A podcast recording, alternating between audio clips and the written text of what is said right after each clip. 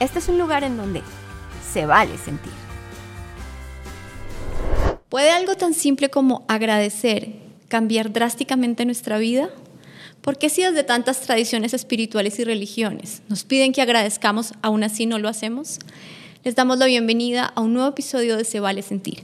Hoy hablaremos del agradecimiento y de su inmenso valor.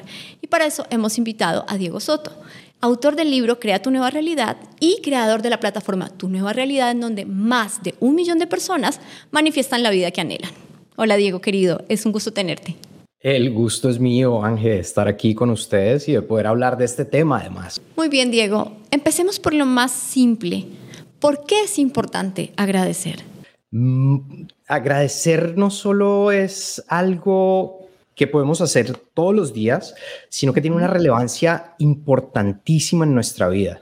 Agradecer es uno de los estados más elevados en los que pueda vibrar el ser humano, de hecho. Agradecer no es solo decir gracias, sino que esas, esa, esa palabra viene acompañado de una emoción, viene acompañado de un sentimiento. Y pues, qué mejor lugar para hablar de esto que se vale sentir, porque eso se trata agradecer, de sentir, de sentir esa emoción. Cuando sentimos esa emoción, nuestro cuerpo, nuestra energía, vibra en una frecuencia completamente diferente a la que estamos antes de sentir esa emoción y es muy elevada. La energía se mide en oscilaciones, sube, baja, mayor frecuencia, de onda. más, exactamente, más rápido va a ser esa frecuencia vibratoria, o sea, mayor energía, mayor va a ser esa frecuencia vibratoria. Y esto nosotros lo enviamos afuera. Mucha gente, eh, la verdad a mí no me interesa si lo creen o no, si lo ven o no, si lo sienten o no, pero esto es ciencia básica. Esto incluso nos lo enseñan en el colegio y es todos los seres humanos tenemos un campo electromagnético. No solo los seres humanos, todos los seres vivos, porque todo está hecho de energía. Todos producimos energía y por ende ese campo es lo que estamos expresando hacia afuera. Si lo veamos o lo creamos o no, ahí está. Entonces, ese campo se ve alterado básicamente por cualquiera de nuestras emociones, sea positiva o negativa, y genera una frecuencia diferente, que eso es lo que enviamos afuera y por ende es lo que recibimos o con lo que nos conectamos. Claro. Y entiendo, Diego, cuando agradeces, a ver, cuando uno, mm, no sé, quiere una pareja y la consigue, o cuando uno eh, está buscando un trabajo que anhela de verdad y lo consigue, pues la sensación de agradecimiento es de haber recibido, ¿no? De, esta emoción alta, de, gozo, de plenitud, ¿no? De ya conseguí. Em, y entiendo que así no lo hayas recibido, si agradecemos esas cosas que buscamos y anhelamos, invocamos un poco ese sentimiento que tenemos cuando hemos recibido los regalos o cuando hemos recibido lo que anhelamos, ¿no? Hay, algo así, ¿no? Sí, sí, exactamente. De hecho, ah, hay un ejercicio que yo le pongo a mis clientes siempre y es agradecer por lo que se quiere. Obviamente al principio es confuso y es como, pero yo cómo voy a agradecer por algo que no tengo. Qué interesante. De hecho, la idea es justo lo que dijiste tú, es poder evocar esa emoción, la emoción del deseo cumplido, decía Neville Goddard en los años 20, para poder nivelar mi energía y hacer ese puente o ese match energético con las cosas que yo deseo. Porque yo no puedo pretender ser millonario mientras estoy vibrando en escasez. O ser una persona abundante vibrando desde la escasez, no hay un match. Yo necesito que mi energía esté al mismo nivel. Eh, nuestra energía y nuestro cerebro es como un radio estéreo. Y en la emisora donde lo pongamos, eso es lo que... emitiendo frecuencias. Si yo pongo el radio en 101.5, supongamos, entra rock, y en 93.1 entra música clásica, es lo mismo. En la emoción que yo vibre, eso es lo que voy a estar atrayendo. Si yo estoy vibrando desde el miedo, es lo único que voy a ver. Si yo estoy vibrando desde el amor, eso es lo único que voy a ver.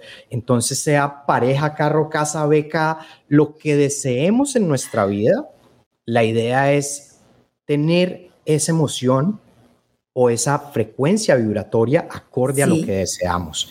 Entonces, hagamos el ejercicio, a ver, eh, eh, es decir, si yo anhelo, eh, no sé, anhelo muchas cosas, pero si yo anhelo mm, tener un contrato fijo en, en un trabajo, digamos que lo que naturalmente uno haría, Diego, es decir, ay, por favor, quiero que venga esto, ¿no? Necesito esto, ¿no? Y entiendo que cuando lo manifiestas así, lo dices así, se lo pides a la vida, a Dios, en lo que creas así, pues estás diciendo que no lo tienes, ¿no? Que todavía no ha llegado y que tú no estás ahí, ¿no?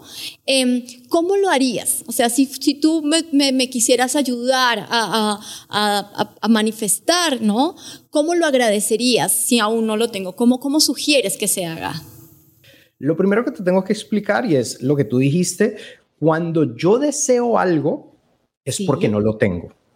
Y por ende, cada vez que estoy diciendo, Dios, mándame una casa, Dios, mándame un carro, Dios, mándame una pareja, estoy vibrando en esa frecuencia. Esto no se trata de pedirle a Dios, un señor con barba y chanclas allá afuera. Esto se trata de que vivimos en un océano cósmico de energía, básicamente. Estamos flotando en medio de, de frecuencias vibratorias y la frecuencia que yo envío es lo que recibo. Es básicamente con lo que hago ese match. Entonces, si tú me preguntas cómo agradezco por algo que no tengo, más allá de agradecer por algo que no tengo y decirlo verbalmente, gracias por el trabajo que no tengo, porque eso no tiene sentido, es comenzar a sentir que ese trabajo es parte de mi vida. Es comenzar a sentir que esa pareja ya es parte de mi vida. Una de las, una clienta que tuve hace mucho tiempo, eh, su gran frustración era no tener eh, esposo, no conseguir pareja. Sí. Y esto no fue idea mía, fue idea de ella. Y ella me dijo, bueno, si yo, la idea es sentirme en eso, ¿por qué no me pongo un anillo de que estoy casada de una vez? Wow. Y yo al principio me quedé pensando como que obviamente la mente lo primero que dice es no, pero dije, ¿por qué no? Vamos a probarlo. 15 días después estaba conociendo a la persona que ahora es su esposo. Solo por tener, y cada vez que ella sentía el anillo en su, en su dedo, ella sentía que estaba casada y ella sentía que, de hecho, le tocó explicarle a esta persona cuando la conoció que no estaba casada, que ella sencillamente estaba haciendo un ejercicio para manifestar a esa persona. Obviamente, en temas de relaciones, y esto va a ser un pequeño paréntesis aquí, para yo poder tener la pareja ideal, porque sé que muchas personas allá están como, pero ¿cómo eh, tengo la pareja ideal? ¿Cómo logro manifestar a la pareja ideal? Lo que yo les digo siempre es agarren papel y lápiz o papel y lapicero, como lo quieran llamar, y escriban todas las cualidades que quieren que esa persona tenga. No sé, buen polvo, eh, amoroso, eh, fogoso, adinerado.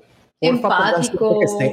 porfa, pongan siempre que esté disponible que no esté casado porque eso es una de las claves. Pero lo que sea, que tenga dinero, que tenga trabajo estable, que sea amoroso con su familia, lo que quieran, y empiecen por convertirse ustedes mismos en esa persona. Muy bien. Eh, dices entonces que mm, en términos de pareja em, habría que ser casi como un ejercicio de imaginación, ¿no? Y ahí eh, como de sentir y de imaginar eso que es posible para mí y ahí, Diego, quiero conectar con algo interesante que, que, tú trabajas mucho en tu plataforma y en tu libro, y es el poder, digamos, de la palabra, ¿no? El, poder de, de, de, expresar y de manifestar desde lo verbal y quizás desde lo escrito lo que uno anhela.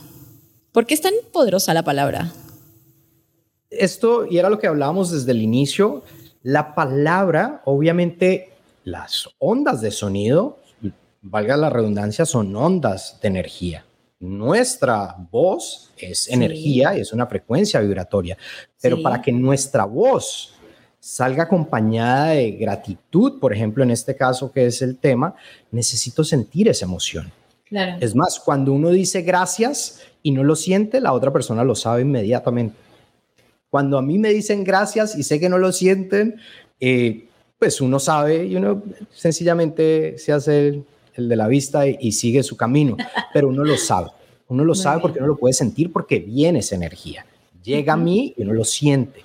Entonces, la palabra tiene un poder increíble y esto no lo digo yo, esto lo dice hasta la Biblia.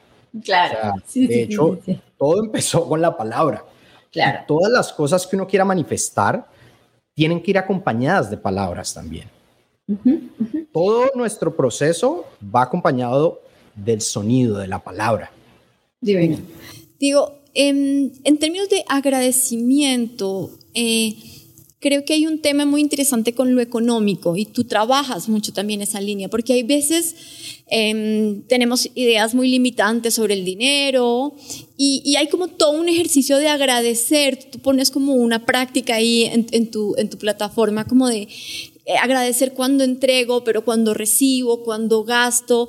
Cuéntanos un poco, porque, ¿por qué tendría sentido agradecer cuando gasto, por ejemplo, cuando estoy comprando, dándole mi dinero a alguien más? Bien, voy a irme un poquito más atrás para poder llegar hasta ese punto. Y es, ah, hay estudios incluso científicos hechos por Harvard y por McConnell y por otras entidades sobre la gratitud que demuestran que la gratitud no solo tiene una relevancia gigante en nuestra psiquis, sino también en nuestra fisicalidad, en nuestro cuerpo físico. O sea, al cambiar nuestra mente, al, reestructurar nuestro sistema neuronal, reestructuramos nuestro cuerpo también. Entonces, empezando por ahí, agradecer nos brinda un, un, gran beneficio en el cuerpo. Pero estos estudios no solo dicen que agradecer funciona, sino que lo que más funciona es recibir ese agradecimiento. Mm, Cuando a mí me dicen gracias por algo que yo hice, inmediatamente yo vibro en esa emoción y me emociono. Cuando me dicen gracias por haberme ayudado o gracias por salvarme la vida, eso lo llena uno inmediatamente. Es más, me dice y todo de solo pensarlo porque una de las cosas que siempre digo es que de las cosas más hermosas que me ha pasado en la vida al elegir este camino es los agradecimientos de la gente. Cuando me llaman así inesperado, agradecerme, me mandan cosas, regalos y todo, por agradecimiento es como, wow, es, de las cosas más grandes. Y esto también se traduce al dinero y se traduce a nuestra abundancia, digámoslo así, porque nuestra abundancia no es solo dinero, es abundancia de todo tipo. Entonces, por ejemplo, yo como prácticas personales, antes de abrir los ojos, en la cama, apenas me despierto, que aún estoy somnoliento, lo primero que hago es sonreír y agradecer por tres cosas que tengo. Gracias incluso por la cama en la que estoy, por la casa que tengo y por la vida que voy a disfrutar en este momento. Hay un tema personal que yo tengo con el agua eh, y por ende agradezco no solo el agua con el que me baño, sino el agua que tomo. Cada vez que me voy a tomar un vaso de agua, lo cargo con esa energía de gratitud y va para adentro. Entonces, lo mismo sucede con el dinero. Cuando tú decías que hay un ejercicio que es agradecer por el dinero que doy, sí, es porque lo estoy cargando de esa energía de gratitud, porque esa otra persona lo va a recibir y va a ayudar a más personas a su vez. Divino. Entonces, es parte de todo este océano cósmico que les digo en el que vivimos, donde la energía va y viene eh, oyéndote con estos, como con estos hábitos casi, ¿no? Como con este ejercicio que haces. Em, ¿Qué otras cosas, Diego, en este camino has descubierto? Em, la escritura, digamos, en detalle de lo que deseas. Eh, ¿Qué otras cosas puedes, puedes como compartirle a la audiencia, ¿no? Porque tengo, por ejemplo, entendido que si escribes, sería ideal que lo escribieras en presente, ya lo habíamos dicho, no en, voy a tener, sino lo tengo. ¿Qué cosas, así como esta práctica divina que nos has compartido, qué otras cosas puede hacer la gente para vibrar en ese agradecimiento que tanto bienestar nos trae? Bien, sí, lo que les decía, esto no solo va acompañado de la palabra, el proceso de manifestación es todo. Es les voy a dar las tres claves y esto, después de haber estudiado más de una década, llevo estudiando esto y todo el mundo tiene todo, pero por separado, todas las, las cosas necesarias por separado. Dije, pero ¿cómo no es posible que alguien se ponga y reúna esto?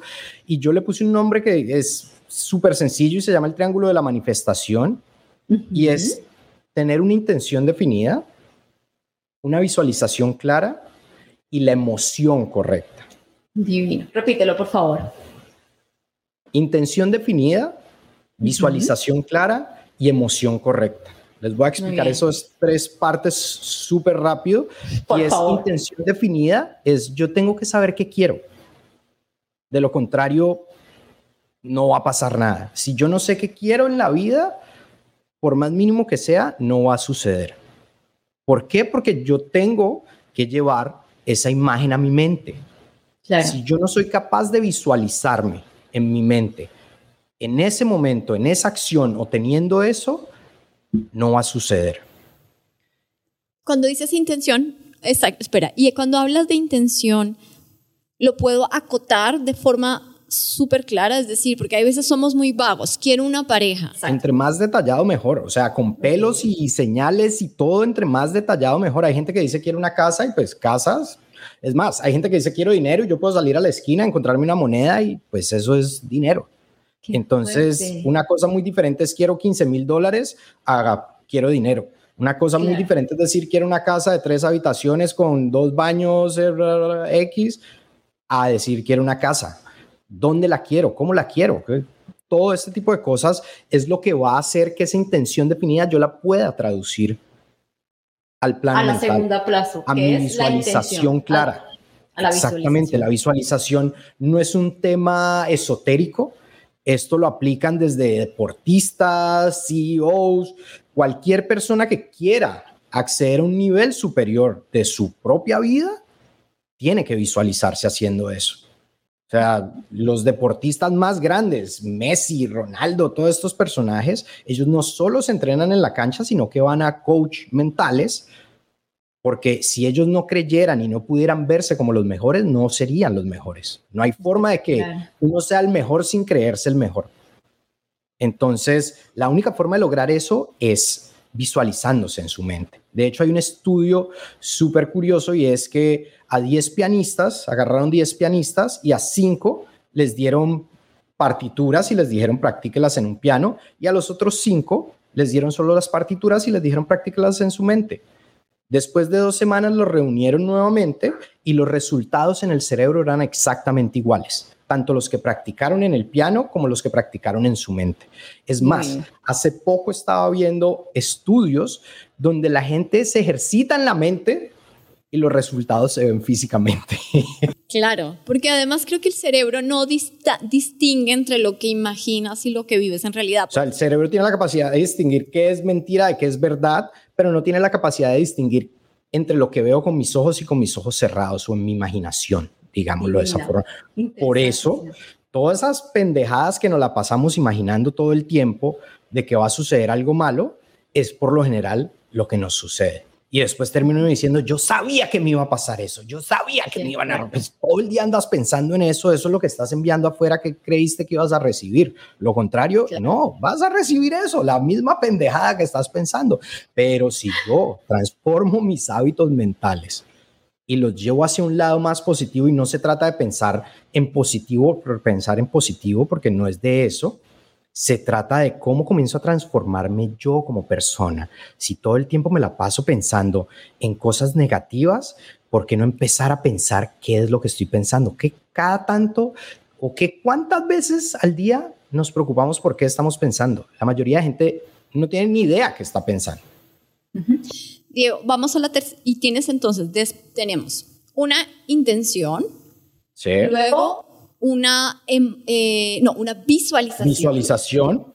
Y la tercera es una emoción. Entonces, cuéntanos cómo bajamos eso a las emociones. Listo, vamos a pasar de la visualización a la emoción.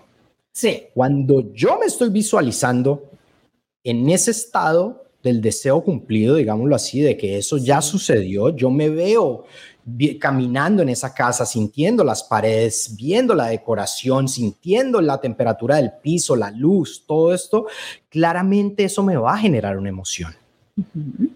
Estar en ese lugar donde deseo estar, claramente va a comenzar a, a elevarme y elevarme y elevarme y entre más lo haga, más me elevo y más me elevo. Y esto funciona en la mente igual que los traumas.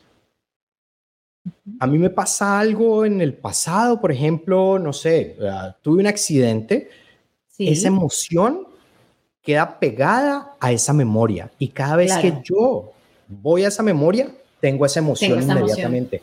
Esto funciona igual, esto lo que estamos haciendo aquí es recordar el futuro. básicamente. Divina. Estamos creando una emoción pegada a esa memoria. Y cada vez que yo tengo esa memoria, tengo esa emoción, y cada vez que tengo esa emoción, estoy enviando esa energía, y cada vez que estoy enviando esa energía, le estoy diciendo a todas las células de mi cuerpo que eso es hacia donde vamos, que eso es el estado ideal, que allá es donde tenemos que estar, y por ende nuestro cerebro va a encontrar todas las rutas necesarias y posibles habidas y por haber para poder estar allá o conseguir eso que queremos. Entonces esto es una vía, esto es una cosa de dos vías, que es tanto mi energía como mi mente, pero pues tengo que transformar mi mente para transformar mi energía. porque mi mente es la antena que canaliza esa energía. Esa energía que yo envío, recibo, envío, recibo, envío, recibo. Entonces, hay que empezar a pensar que esto no solo es de o pensar positivo o no solo es de sentir. Esto es de quién soy yo y en qué me quiero convertir y en qué energía voy a vibrar. O desde qué punto vibro me parece muy interesante porque es como una ruta clara, es una ruta fácil, pero aún así mm, batallamos mucho con, con, lo, con algo que ya nombrabas, es con estos pensamientos que son como que hay veces hay pensamientos negativos que están como todo el tiempo haciéndonos zancadilla y que dices como, ¿por qué estoy teniendo este pensamiento? ¿Por qué, ¿Por qué resuena esta canción? De repente yo eh, tuve un periodo de, de mucha búsqueda del amor antes de, casarme y, me acordó mucho pillándome a mí misma a cantar una canción de Juan Gabriel que era como yo no nací para amar. Yo decía, pero ¿por qué dejó que una canción que parece eh, algo menor eh, aparezca cada tanto en mi cabeza? Y, como que me, me, direccione mi manera de sentir sobre el amor. ¿Qué hacemos con esos pensamientos negativos? Tú que digamos que tienes cosas tan prácticas y tan reales, uno, eso, ¿cómo los los desmantelamos, cómo hacemos que nos sigan asaltándonos y, como hackeando nuestro propio proceso. Bien, hay dos situaciones en este caso y una son los pensamientos que son disparados por traumas. Esa es una parte. Y la otra son los pensamientos que se han vuelto un hábito. Los seres humanos tenemos entre 60 mil y 70 mil pensamientos al día de los cuales el 90% de esos pensamientos son los mismos de ayer, antes de ayer, la semana anterior, el mes anterior, el año anterior, y siempre pensamos las mismas pendejadas. Y el, y el 95% de esos pensamientos son negativos. No es porque seamos una persona negativa, sino porque nuestro cerebro no está diseñado para hacernos felices, sino para mantenernos vivos. Y por ende, esos pensamientos negativos, la mayoría son este estado de, de estar alerta, para sobrevivir. Claro. Entonces, tenemos estos dos lados, nuestros pensamientos recurrentes y nuestros pensamientos que vienen desde traumas. Los pensamientos que vienen desde traumas o desde la infancia, digámoslo así, desde los primeros siete años, son creencias limitantes. Creencias que nos han insertado cuando le fuimos a pedir plata a nuestro papá y dijo, es que usted cree que yo soy un cajero automático, usted cree que es que la plata crece en los árboles o este tipo de cosas. Eh, y eso se vuelve nuestros pensamientos recurrentes. Y por más que no seamos conscientes de ellos, ahí están. Entre 70 mil pensamientos al día, uno no es consciente de que anda pensando de que yo no nací para amar. Claro. Todo este tipo de cosas son parte de nuestra programación mental. Esto se vuelve un software. Esto es igual que los computadores o las computadoras. El software que yo le meta, así es como va a funcionar la computadora. El software que tenga yo aquí, así es como funciona nuestra realidad. Entonces, entiendo que a muchos nos gusta este tipo de música, nos gusta el reggaetón, nos gusta el despecho, el desamor y este tipo de cosas, pero todo eso se vuelve nuestra programación. Claro. Y nosotros como seres humanos deberíamos preocuparnos por tener una dieta mental. Así como tenemos una dieta eh, física, deberíamos tener una dieta mental también. ¿Qué escucho? ¿Qué veo? ¿Qué, ¿Con qué estoy alimentando mi mente? ¿Estoy viendo terror todo el día? ¿Acaso mi cabeza no va a seguir pensando en terror todo el día y no va a tener pesadillas y no va a seguir al día siguiente? Y es más, uno ve una película de terror y yo no estoy diciendo que no vean terror, el que le guste, pues que lo disfrute, pero uno ve una película de terror y ya no quiere entrar al baño con la luz apagada o está pensando que hay debajo de la cama. Ese tipo de cosas se vuelven programaciones mentales súper pendejas, pero ahí están. Lo mismo eh, sucede.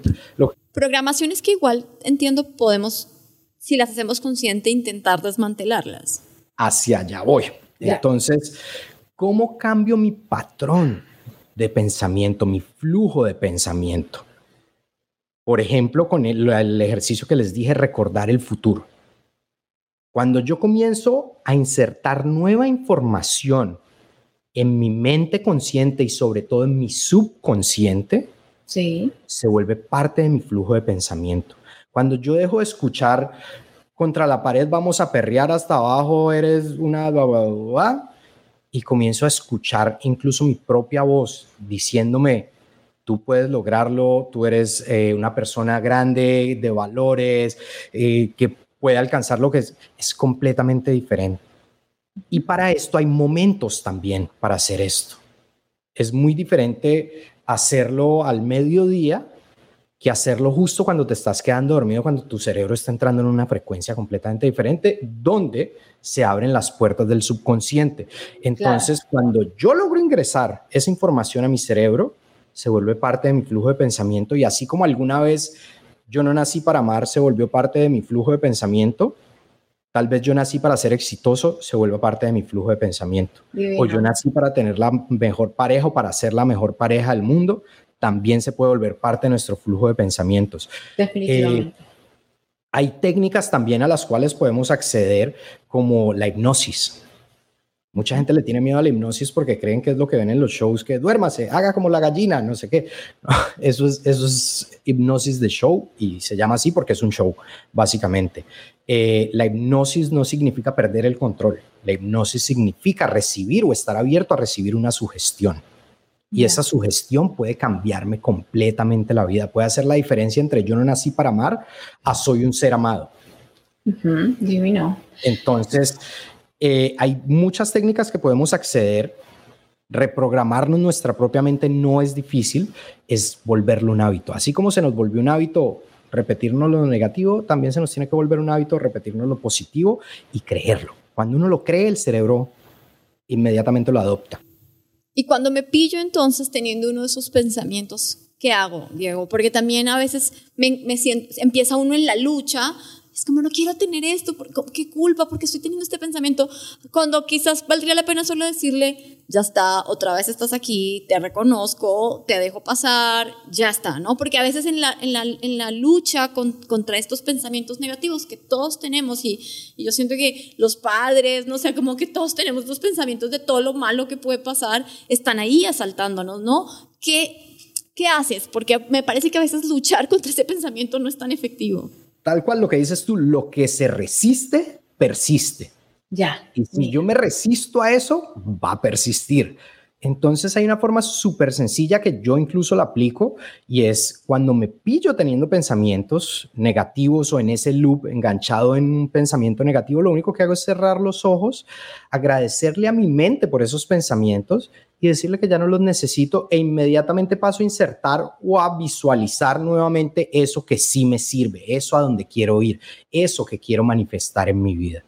Lo que estoy haciendo es la cabeza nunca va a borrar nada de lo que ha entrado al subconsciente. El subconsciente grabó todo desde que estábamos en el vientre hasta nuestro último respiro. Nunca va a borrar nada, pero podemos ponerle capas encima, capas y capas, y entre más capas de cosas positivas le ponga o de las cosas hacia donde quiero ir, más mi vida y mi realidad se va a convertir en eso. Porque lo que yo creo es lo que yo veo. Es así de sencillo. Si yo creo que el mundo es una, el mundo va a ser eso. Si yo creo que el mundo es un lugar hermosísimo, va a ser eso. Entonces yo no estoy hablando de hacernos los ciegos frente a muchas realidades, estoy hablando es de cómo percibo yo la realidad y de enfocarme en el lado positivo de lo que yo quiero para mi vida y no en el caos que pueda estar sucediendo allá afuera.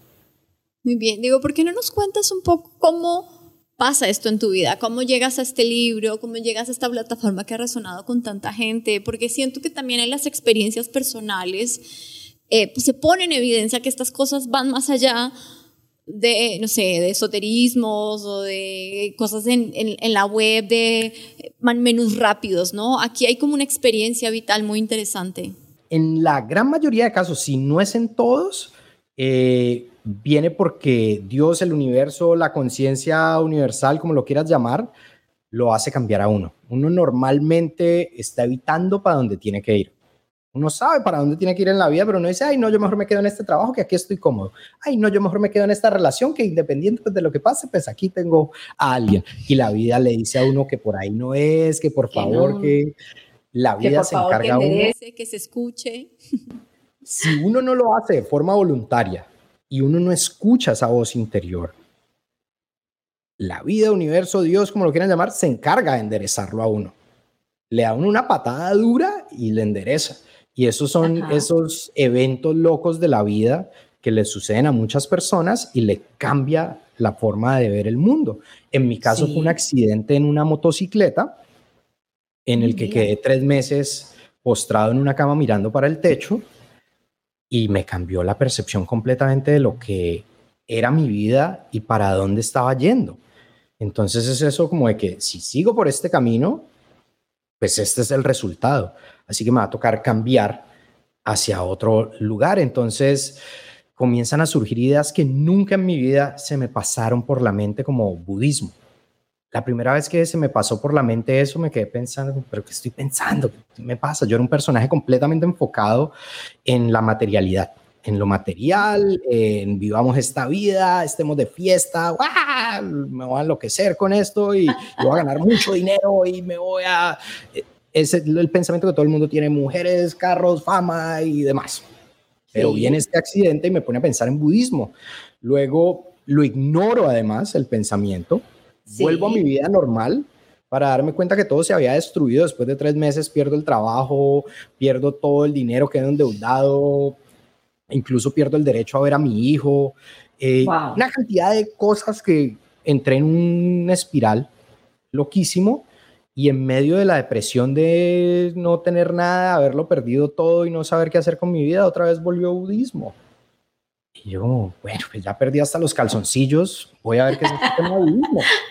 Me metí a buscar eh, en Google para darme cuenta que había un centro budista a cinco minutos del lugar donde vivía en Bogotá en ese momento, por el cual había pasado 358.500 millones de veces y nunca me había dado cuenta que estaba ahí. Ajá. Llamé, fui, empecé a aprender. La primera meditada fue muy loca porque me dio un ataque de tos y me tocó irme porque estaba dañando la paz del lugar. La segunda meditada fue la cosa más hermosa que me ha pasado en la vida, o una de las cosas más hermosas que me ha pasado en la vida. Y a partir de ahí me enganché con ellos como tres años eh, fue genialísimo, pero después de tres años, la pregunta recurrente en mi cabeza fue, ¿qué es la realidad? ¿Qué es la realidad? ¿Cómo la creamos? ¿Cómo interactuamos? ¿Qué es lo que está pasando? ¿Qué? Porque el budismo, básicamente, una de las premisas del budismo es eso, nuestra realidad está creada basada en nuestros pensamientos. Claro. Y más allá de volverme una persona religiosa o involucrarme de lleno en el budismo, fue, y entonces, qué es lo que está pasando, cómo es que estamos creando la realidad y eso fue mi premisa básica y me dediqué a viajar por todas partes del mundo a encontrarme con chamanes, taitas, brujas, abuelos, como lo quieran llamar, para entender qué es la realidad. cómo creamos la realidad. Buenísimo. Muy bien, ¿por qué no para despedir este podcast, que, que se queda corto para poder abordar un, un tema tan complejo, eh, no nos regalas como un, un una práctica sencilla de agradecimiento, ¿no? Como, ¿qué, qué, podemos? vamos a estar en Thanksgiving prontamente. Em, es, un, es un momento como que emblemático y muy coyuntural para agradecer. ¿Cómo agradecemos? Bien, les voy a dar dos, por ejemplo.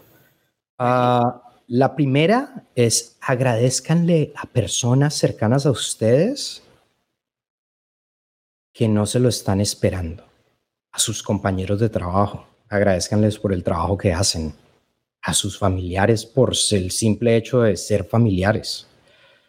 Este tipo de gratitud que no viene buscando nada a cambio es genialísima no solo para uno, sino para esa persona. Lo que les decía, estos estudios que demuestran que cuando uno le agradecen, lo elevan. Todo se eleva. Por ende, lo que doy lo recibo y lo que doy lo recibo es, es parte de, la escala de la gratitud.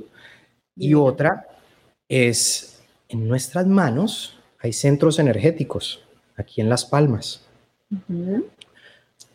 Agarren un vaso de agua, cierren los ojos y agradezcan o sientan el agradecimiento por las cosas que tienen o incluso solo por esa agua.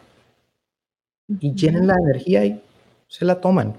Son prácticas súper sencillas que uno puede hacer que realmente son relevantes y pueden cambiar el estilo de vida o el flujo de pensamientos. Entonces, eso, eso me parece que puede ayudar muchísimo. Obviamente hay otras prácticas más elevadas. Lo que les decía al inicio del podcast, que la gratitud es el estado más elevado, uno de los estados más elevados del ser humano. Y una cosa que no les conté es que hay tres niveles de gratitud. Y ¿Ah, aquí ustedes pueden elegir su práctica. Uh, el nivel uno es la gratitud por lo que tenemos. Sí. Familia, esposa, hijos, carro, casa, beca, lo que tengan en sus vidas. La gratitud del nivel número dos.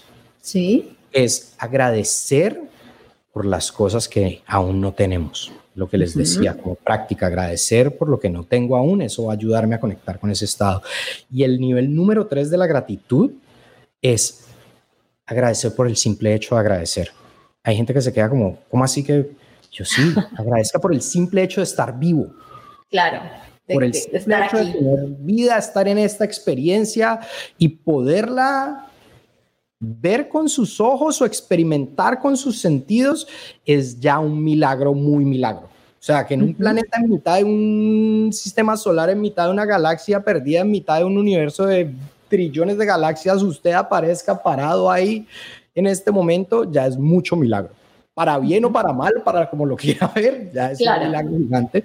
Agradezca por ese simple hecho, por el simple hecho de estoy vivo. Estoy vivo y estoy teniendo una experiencia como ser humano.